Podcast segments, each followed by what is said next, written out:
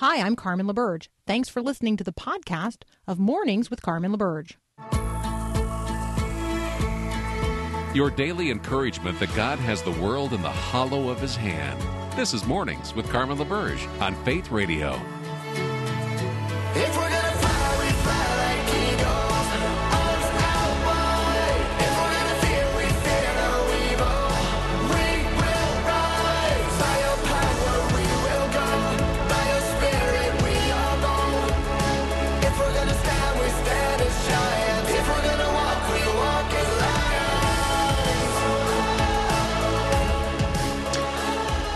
Morning. It is Friday, the 16th of April. We are Easter people. I want you to keep that in focus this morning. I want you to keep that in focus today and in the weekend which is ahead. We are Easter people. We are people who recognize the goodness and the grace of God. We are people who stand or kneel bowed low at the foot of the cross, acknowledging the incredible depths of human sin, satisfied by the grace of God in Jesus Christ. And we are the people who stand at the empty tomb with the radical realization of the resurrection, which accomplishes for us the possibility not only of, right, sin being put to death, its consequences, and um, its power, like that happens on the cross, but what happens um, at the empty tomb is that a way is made for us to live again real life, full life, joyful life, and yes, life eternal in the fullness of the presence of God. So that is the the future to which we look. Um, that is the the reality in which our hope is grounded, and yet we live as resurrection people. We live as people of Easter in in what I will describe as the meantime between the already, the resurrection and the ascension of Christ, and the not yet, his return, when all things will be set right and made new. Um, and so that leaves us as Easter people confronting headlines like we confront today. Uh, the news of another mass shooting, this time at a FedEx facility in Indianapolis, leaving eight families grieving this morning and many others uh, injured and frightened. And in this story, uh, in that story, uh, police arrive as the good guys. But in headlines just north uh, of Indianapolis and just east of Indianapolis and just west of Indianapolis, we have other storylines today um, that feature police officers um, and the death of individuals and um, different storylines. And so we have police body cam footage this morning revealing that the 13 year old boy who was shot by a police officer on March the 29th in Toledo, Ohio, that that teenager, yes, did drop a weapon and was in the process of raising his hands in surrender when the officer shot and killed him. In Minneapolis, we have former Brooklyn Center police officer Kim Potter, uh, who appeared yesterday in court to face charges of second degree manslaughter in the death of 20 year old Daunte Wright. Body cam footage in that case shows uh, Potter shouting taser, uh, but then pulling her service weapon and shooting Wright as he failed to comply uh, when officers sought to arrest, arrest him during a traffic stop when they discovered there was an outstanding weapons charge. These are complicated stories. These are stories of very young people shot and killed by police officers. Uh, and all of this is taking place in the midst of a nation and a world, really, focused on the trial of former Minneapolis police officer Derek Chauvin. Uh, closing arguments will be heard on Monday in that case, and it will go to the jury. Um, so, in the midst of all of this, we are Easter people. What does that mean? What does that look like? How do we pray? How do we live? How do we seek and speak for and advance justice, real justice, in the midst of such a tragically broken world? It, it's a challenge. I don't deny that. But I also don't deny the power of God. And so let us be people who recognize the power of God demonstrated in the resurrection of Jesus Christ. And then let us be people who say, you know what? Um, with God, we, we can answer the challenges of our day. With God, we can restore our communities. We can build systems that do work. Um, with liberty and justice for all. We can do this. We can do this. Um, so let's uh, let's be people who are focused in those directions this day, even as we ardently pray for the concerns uh, around, in, and among us. Matt Hawkins is up next. He and I are going to talk about some life headlines across the country related to the beginning and the end of life, abortion, and euthanasia. That's up next here on Mornings with Carmen.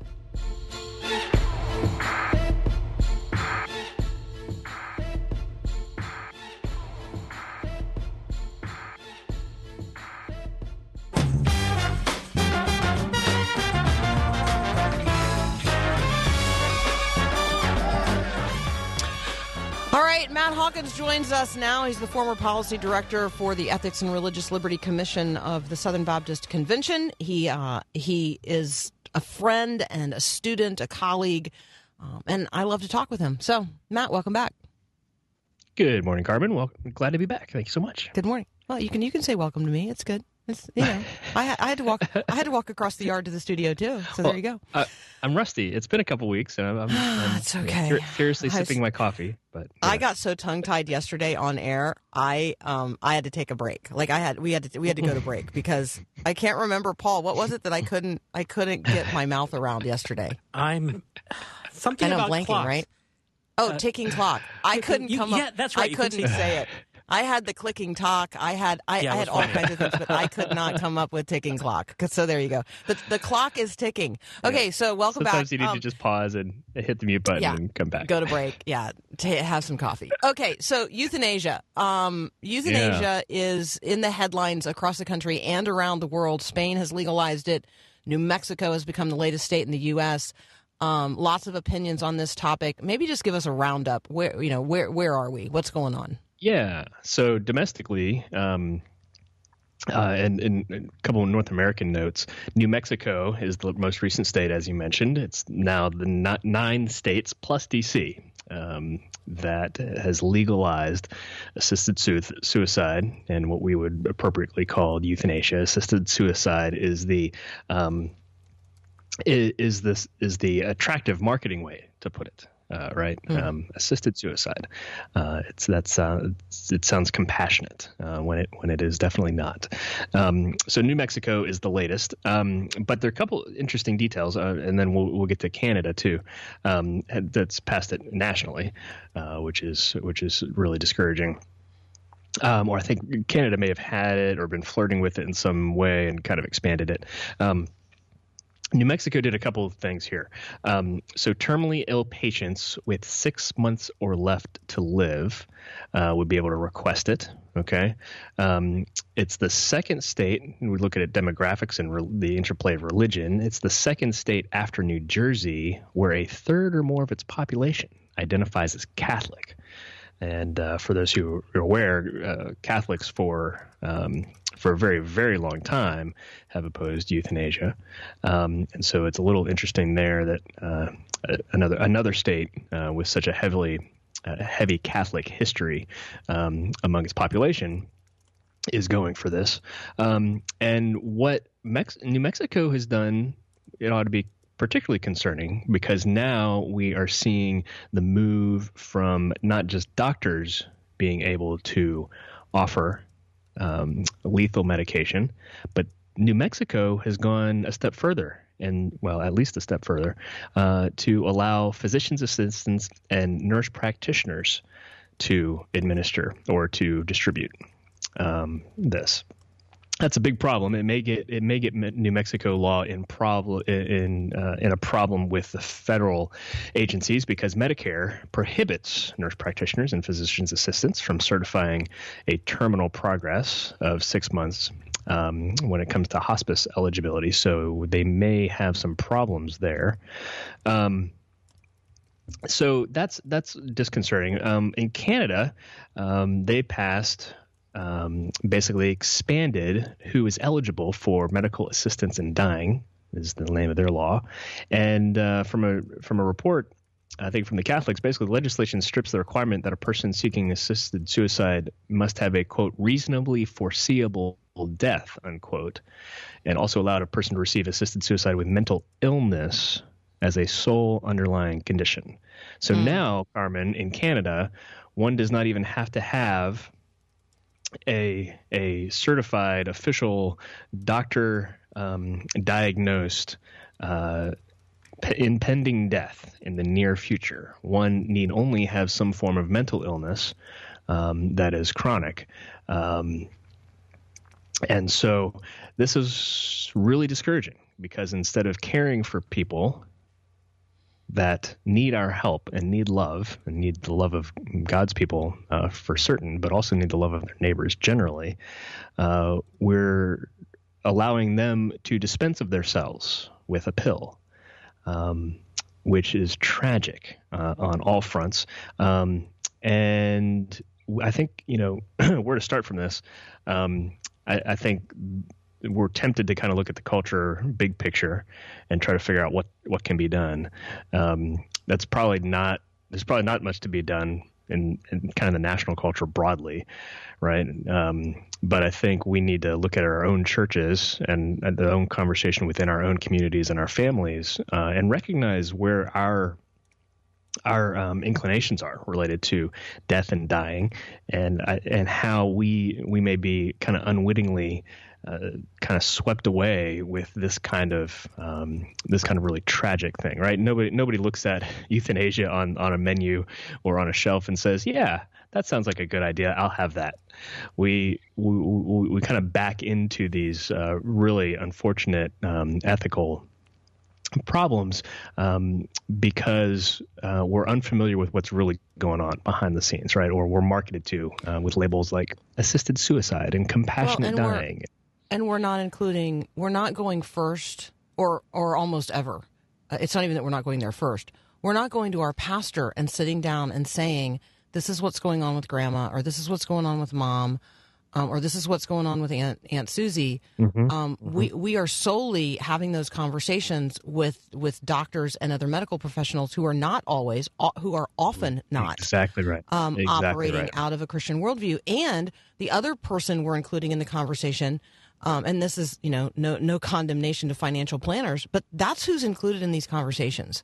It's about it is in in so many cases. This is about Mm-hmm. Yeah. how much it costs to continue caring for this individual who is now um, you know not functioning uh, you know with all of their faculties and um, and the the financial burden becomes the determining factor in so many of these conversations. And i think that for christians we, we have to be we have to say that out loud. We have to say it to each other and we have to start talking about it. Yep, you're absolutely right. all right. Hey Yeah, we gotta the, um, uh, take a very okay. brief we gotta take a very brief break. When we come back i really do because there's another pill issue out there. It's not only Yeah. that people are you know taking physician prescribed pills to end their own life women are taking pills now uh, uh, to end the lives of their unborn children 40% of abortions in the united states um, are now chemical abortions or simply require the taking of a pill i'm going to talk with matt hawkins about that in just a moment When you don't move the mountains, I'm needing you to move. When you don't part the waters, I wish I could walk through. All right, continue my conversation with Matthew Hawkins. You can follow him on Twitter at mthawk. Um, Matt, let's pivot from the end of life to the what should be the beginning of life, but for far too many is also the end of life, and that is the topic of Yeah. abortion in the United States of America. What's going on with chemical abortions or pharmaceutical abortions, the abortion pill? Yeah, so uh, it's being reported uh, from the Guttmacher Institute. This is uh, Planned Parenthood's uh, research research arm. That about forty percent of patients in the U.S. Um, oh, sorry, I'm re- reading the wrong reading the wrong data point. Sorry, you got tongue tongue tied yesterday. I'm reading You're the good. wrong data point today. Um, so uh, apparently, so abortion basically the, the gist is abortion pills instead of going to a uh, medical uh, professional like a doctor to have an, a medical abortion. Pills are becoming the the new the new It's the sort of new abortion. at I mean, home this is at home alternative. Which, if you just think um, through it for even just a moment, an at home alternative for this means a woman is all by herself when that that child's body is expelled from her body. And I, Yeah. there are just parts of this, and then that person is flushed down the toilet. Like there, there are parts of this, Matt, that we have to stop and say what we are then consigning women to in terms of the way they are going to remember and grieve and Yeah. suffer as a as, as a as an aftermath of this like I, we have to stop and talk about what's going on like it Yeah. we can't just I- say I- it's just as simple as taking a pill and ending ending the life of another person that's what's happening but yeah. but there's a whole lot more to it Yeah, and, I- and I think you're right to pair these two conversations together: the assisted suicide on the one hand, and then the abortion pill on the other, because it is it speaks just so much to to our culture right now. Uh, number one, you you have the like you said the economic uh, swiftness of the whole thing, uh, of both of these things. You have kind of the detachment from the loss of human life. Um, and you have this kind of individual sovereignty, which is, uh, you know, uh, I think uh, it's a distortion of uh, uh, hu- the human dignity of the individual, as we would describe from the Bible, right? Um, so you have this hyper individualism. I would, you know, you call it individual sovereignty, and so you have uh, individuals, or at least being sold that individuals have have choice so much and autonomy so much that we can choose the day of our death, or the day of the death of of our little one. And you know, this to to get a little personal, Carmen, this abortion pill thing, you know, I'm really concerned that women are not getting the full picture about what happens here at home with this stuff. Um, and those of us who have is experienced, i mean i yeah, those of us who have experienced miscarriages, um, you can Mm. either have that that uh, situation uh, resolved in a hospital or at certain levels of um, gestation, early levels of gestation. You you can have that done in, in the form of a pill at home. Um, that's that can be traumatic, Carmen. Um, and absolutely. uh, it's it's really not.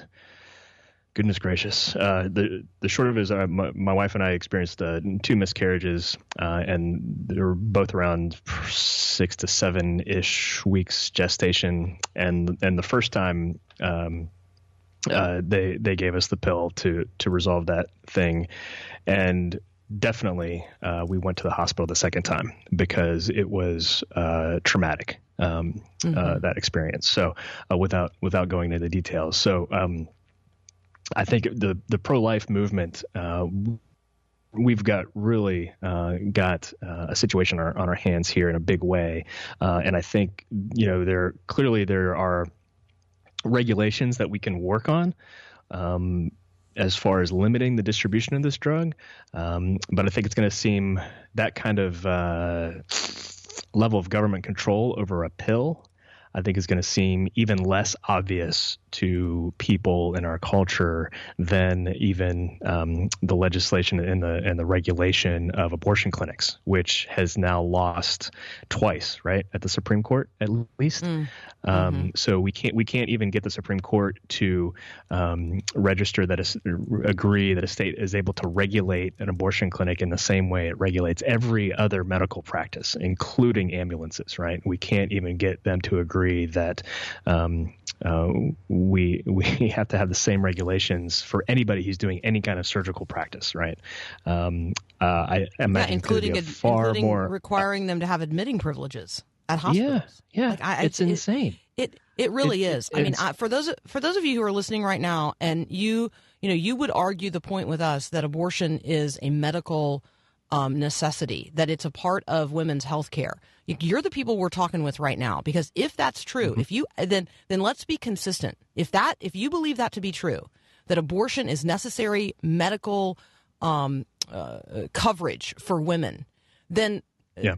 then be consistent with your argument and make sure that every uh, abortion facility has admitting privileges at local hospitals and that it's run in the same way that any outpatient surgical center is run. Like, let's be con- if we're if you're going to argue that point, then then be consistent in your argument, um, and and and let's be let's honor women in this. If the argument, if this is a pro women argument, you know, it's about it's all about women's autonomy and the woman's right to choose. Then let's be consistent in that, and let's say let's honor the woman, and let's not consign her to having this tr- very traumatic experience at home by herself, where she will then be culpable, not just before the Lord, but before her own conscience for ending the life of her own child. Like, let's not fool, let's not blind ourselves and fool ourselves into thinking this is any less than that. I I just, I, it's, it's just so heartbreaking. It's so troubling. And we talk to so many women years and decades after, um, you know, after they have had an abortion and they're still suffering. They're still, they're, they're, they're, they're stricken with grief and it, the trauma continues. And, oh, I know. All right. We got to take Yeah. it. We, we have to take a break and We you and gotta I have to right. talk about foster care adoption and the Supreme Court at another time. But thank you, Matt. Thank you for Thank you, Carmen. your willingness to have this conversation out in public because I want to foment it among among others. Yeah. Thank you, Carmen. Thanks, Have a great weekend. Yeah, you too, dear. All right, we'll talk with Matt Hawkins again. Next up is going to be Dan DeWitt. We'll do the weekend worldview reader. You're listening to Mornings with Carmen.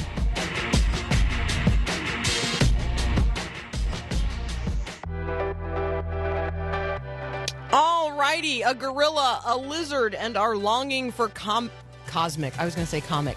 Cosmic justice. That's up next on the Weekend Worldview Reader with Dan DeWitt. Yes, yes, we are going to talk about Godzilla and Hong Kong. Hong Kong? No, King Kong. King, Kong. Don't you know your mo- monsters? I'm so terrible. I'm so. Oh. I need a script, Paul. All right, Godzilla and Kong. A gorilla, a lizard, and our longing for cosmic justice. Up next with Dan DeWitt. We'll be right back. Do you have video games at your house? Hi, I'm Mark Gregston with Parenting Today's Teens. It's not bad to have video games in the house. Most likely, it's a lot of fun for the kids. And maybe you jump in from time to time as well. But what happens when gaming becomes an obsession? It started out as a way for your teen to hang out with friends, but it's become all consuming, even addictive. Mom, Dad, don't let it slide. As a parent, you need to set up healthy boundaries that are age appropriate. Like everything else that goes on in your house, keep your eyes open. Don't check out. If your teen can't balance his life on the console, help him find healthy alternatives. Want more parenting help from Mark Gregston? Find encouragement through articles, books, and more at parentingtodaysteens.org. Again, parentingtodaysteens.org.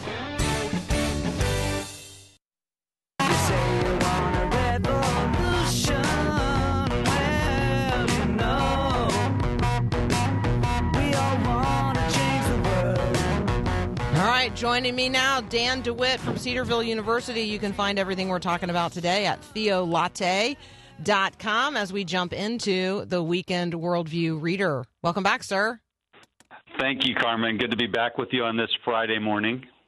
A gorilla, a lizard, and our longing for cosmic justice. I, I'm going to go ahead and confess I totally messed that up when I teased it a minute ago, and I described it as our longing for comic justice. So there you go. Tell us what's going on. What's going on? Why are you and I talking about a gorilla, a lizard, and our longing for cosmic justice this morning? Well, the movie Godzilla vs. Kong is the biggest box office hit since theaters began reopening with the uh, the closing, shuttering of theater doors with the pandemic. And I think it's a good opportunity for one us to talk about something a lot of people are going to see, but then also what are kind of the worldview implications? Why are we always drawn to movies like this? Years ago, there was uh, probably about a decade ago, there was an article in Time magazine by an author named Tali Sharot, and it argued that our optimism for things to be better is a part of an illusion that evolution is hoisted upon us. This optimism comes from kind of just a way of making sense of a world that otherwise doesn't have deeper meaning or purpose. I think the optimism is real. I think we're longing for something real because of what King Solomon said God has placed eternity in our hearts. And movies like this, I think, are a reminder we want goodness to triumph, and we're willing to pay big bucks for it and buy a bucket of popcorn and enjoy the whole thing. You know, I um uh monsters are real. Like I think part of my part of my conversation related to this is just acknowledging that um every good piece of of literature, particularly those that are um are is literature that we would we would think about as at least including conversations with kids. I'm not saying that they're all kid friendly for sure, but like Mhm. there's real monsters in good literature. There's real opposition um, because that reflects the reality of life. Absolutely, and that's where you know a movie like this it kind of gives us an easy, a, a common enemy. It gives us this, you know, um, epic battle scenes, and then what what Tolkien described as a eucatastrophe, where in the midst of darkness that hope emerges.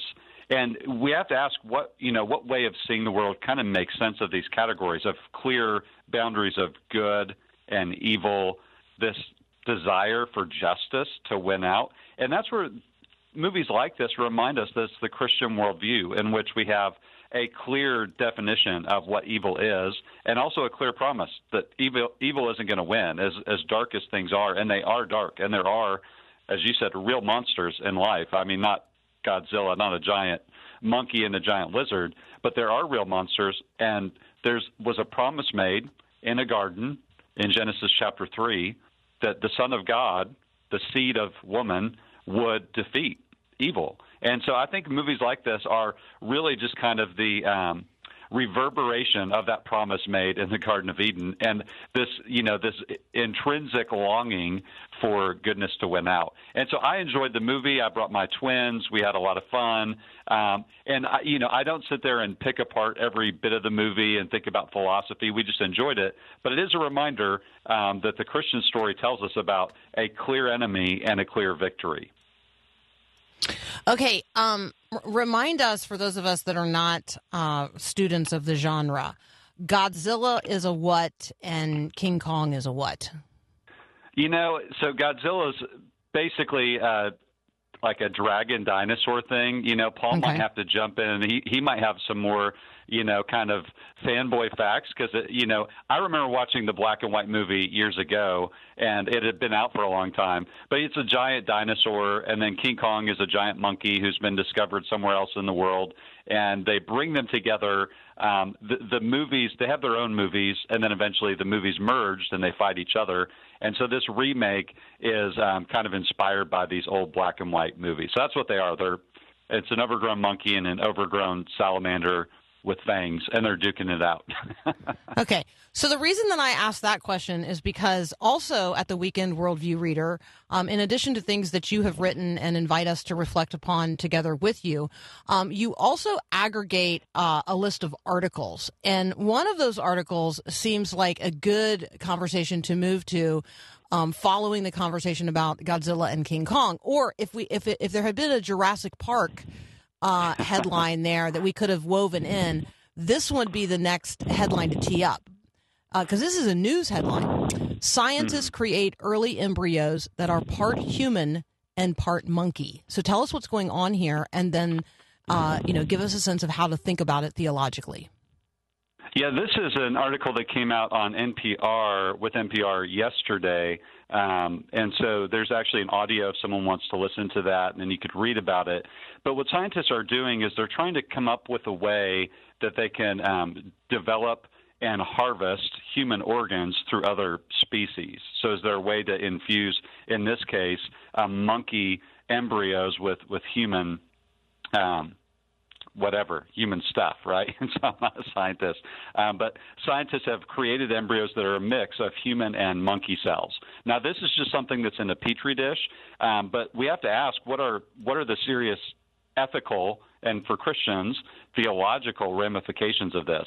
And so you have one Harvard professor who says there are no ethical concerns because of our goals are lofty humanitarian ones. Well, we need to see in a statement like that, what he's saying is the ends justify the means. And as Christians, even if this were to eventually work, um, we have to ask is that something that should be done? Now, is there a clear verse that says, Thou shalt not mix monkey and human cells? Um, no. But what we have to ask is, what is the value of human life, and is that something that we should tinker with? And I think that most ethicists and Christian ethicists are going to look into this and say, this is something that should not be done. Now, it's going to be more complex than that, and I'm not a scientist, but my early take on this is this is something that raises significant concerns, and at least at this point, apart from a premature opinion on it, um, is something that is worthy of a lot of attention, and we need to stay posted on. Yeah, I, I think that the the quote that you pulled there, um, this bioethicist uh, saying, uh, "I don't see this type of research being ethically problematic. It's aimed at a lofty humanitarian goal." The other, um, so that's sort of the pragmatic conversation that we can have from a Christian worldview. The other one is a commodification or commercial um, answer to the question as well. Um, and that comes from this professor at uh, the Gene Expression Lab at the Salk Institute in La Jolla, California, who says, you know, one of the major problems in medicine right now in organ transplantation is that the demand is much higher than the supply. So there is a commercial. Um, conversation or a commodification conversation to be had here as well at the intersection of medicine and uh, and religion and ethics and how we see people and and and body parts, frankly. Um, and so, lots of conversations, I think, um, stimulated by these kinds of headlines. Um, when we come back from a very brief break, I'm going to pivot to the headline Planned Parenthood announces new clergy advisory board members. And Dan DeWitt and I are going to talk about the worldview and implications of the use of the word clergy and how we um, might understand that in today's sort of economy of theological thought. That's up next here on Mornings with Carmen.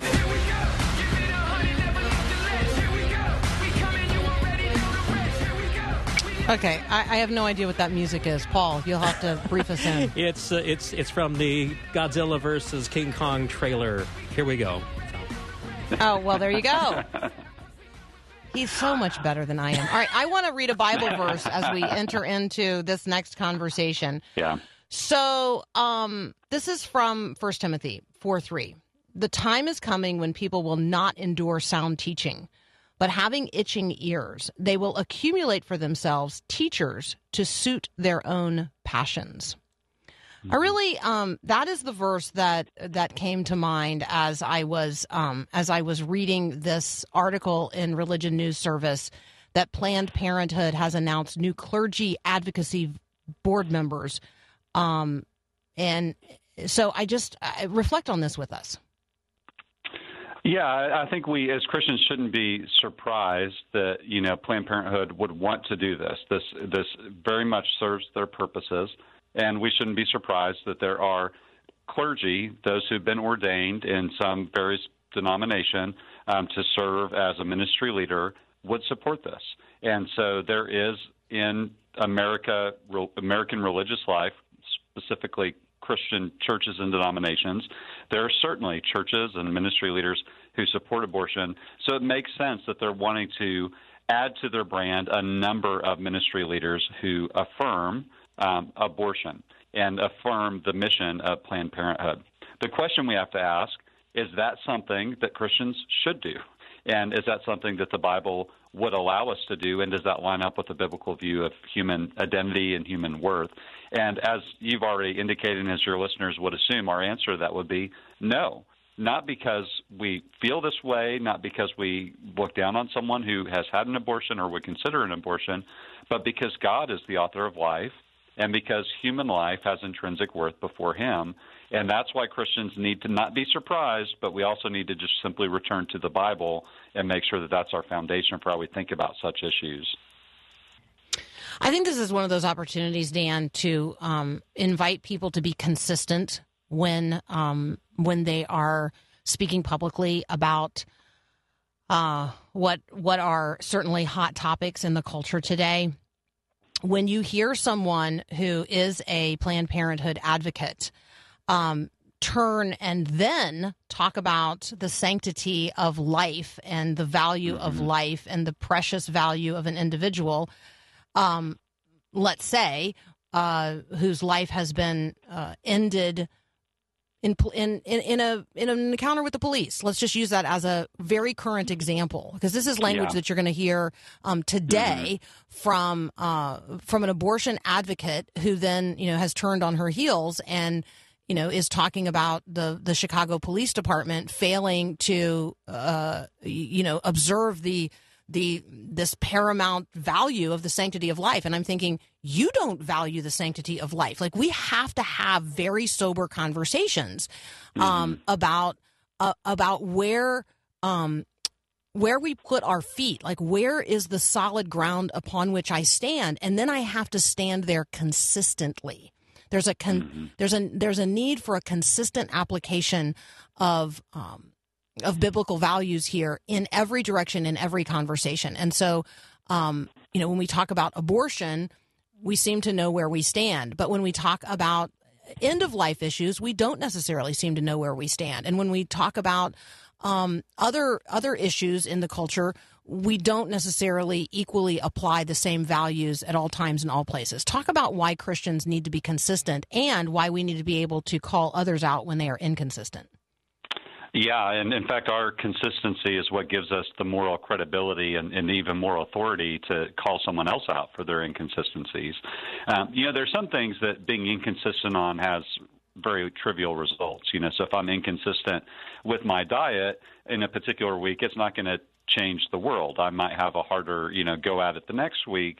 Um, but if someone is inconsistent with um, as a lifeguard, if they're inconsistent with caring for people who are there's are under their care, that could have really tragic results.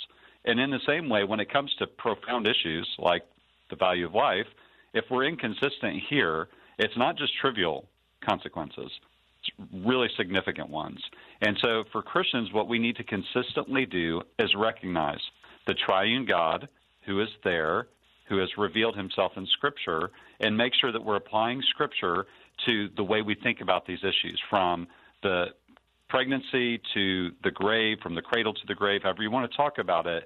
How do we think about these issues and to speak consistently about not only abortion, but also about the intrinsic worth of a 13 year old who was killed um, yesterday um, by a police officer? How do we think about that? We can't be afraid to speak to that if we're going to speak to other issues. It's, this is human life we're talking about. And we begin with the Bible, and that informs how we view God, how we view the world, and our place in it. And so if we if we start with the Bible, we're going to find a better route at consistency. If we start with our experience, we're going to end up making the Bible fit what we want it to, and in the end, have a God who looks a lot like us. And so, to quote um, the medieval scholar Andy Mineo, actually Christian rapper, who once said, "God made us in His image, and He didn't ask us to return the favor." Mm. Yeah, this gets to that. Um, how do I view the Bible? Um, Mm-hmm. You know, is it first a mirror and then a window? Because I think that's that's necessary. Like, right? I mean, I have to. Um, I have to let the Bible. I have to let God show me in Scripture who I am before I am really able to look through Scripture into the world and understand it. Um, You know, go ahead. Yeah, I think of Psalm 8. You know, it, it, it's bookended with those beautiful words, "O Lord, our Lord." And of course, the word, if you looked at it in the English translations, could be in all caps because it's God's revealed name, His holy revealed name. So it's, "O Lord, O Lord, how excellent is your name in all the earth." That's the beginning and the end verse of the psalm. And in the middle, it asks the question, "What is man?" And it's a reminder that we understand what is man, humanity, in light of the God who reveals himself. And the further we remove ourselves from the authority of the God who has revealed himself, the more confused we will be about what it means to be human. All right. Also at the Weekend Worldview Reader at theolatte.com, Dan has uh, a two part mirror creation series. Um, why don't you tell us what's in there? Yeah, so this is I, I needed to record one of my lectures because I teach multiple sections of theology at Cedarville University, and so I needed to record one so that I could leave town for the Gospel Coalition. And so I recorded it through Facebook Live. Thought I'd make it available on my website. And what I'm trying to do with my students is to say, let's look at Genesis one and two. I want you to like kind of turn off your theological brain in terms of all the things you believe about creation for a moment and let's look at what's minimally in the text in Genesis 1 and 2. So I have students get in groups and they come up with their list. They can only include on their list things that are explicitly taught in Genesis 1 and 2. And students are always surprised to, to find that there are certain things that they believed about it that's just not clear in, clear in the text. There are other things that some of them are enamored by certain theories, perhaps theistic evolution, that just doesn't seem to line up with the text. But I tell them, let's just begin with the text and build out from there. So that two part lecture is me trying to model that for my students. All right. Uh, so Jessica Ulu, I don't know if I'm pronouncing her last name correctly, but um, she has been a student of yours at Cedarville. She graduated last year. She's now here in uh, in my Yay. city and working as a research assistant at um, at a university here. And um, she's in my small group at church. Oh, very cool. I know. her and so hello. you did, uh, yeah. So you did a good job. That's what I was. That's where this was going around to. She uh, she was in your classes, and you did a good job. So there you go. That's your pat on the back for today. Um, actual Yay. evidence that Dan DeWitt teaches real people in real classrooms, not just you know, not just talking coffee. with us. Yeah, there you go. So I love it. So hey, thanks as always for joining us. You guys need to check out what Dan is doing online. The website is theolatte.com. We've been looking at things today from the Weekend Worldview Reader, and you can get it right there um, at his website. Um, Dan, thanks so much. Thanks, Carmen. Have a great day. Yeah, you too. We'll be right back.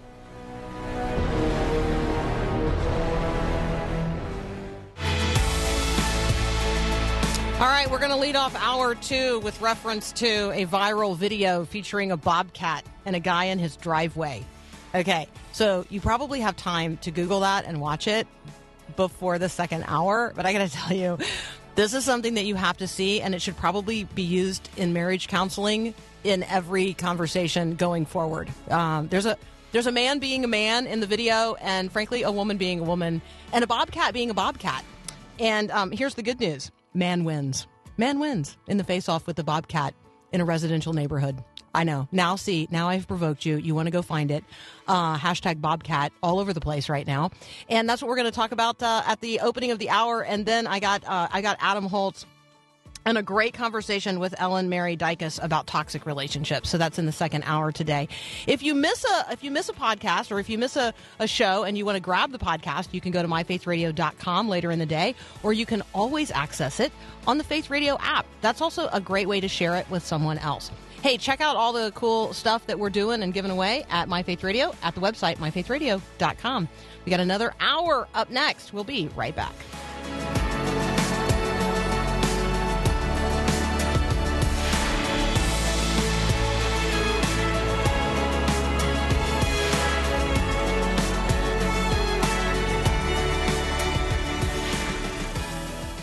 Thanks for listening to this podcast of Mornings with Carmen LaBerge from Faith Radio. If you haven't, you can subscribe to automatically receive the podcast through iTunes or the Google Play Music app. That way, you never miss an episode. It's also available anytime at myfaithradio.com.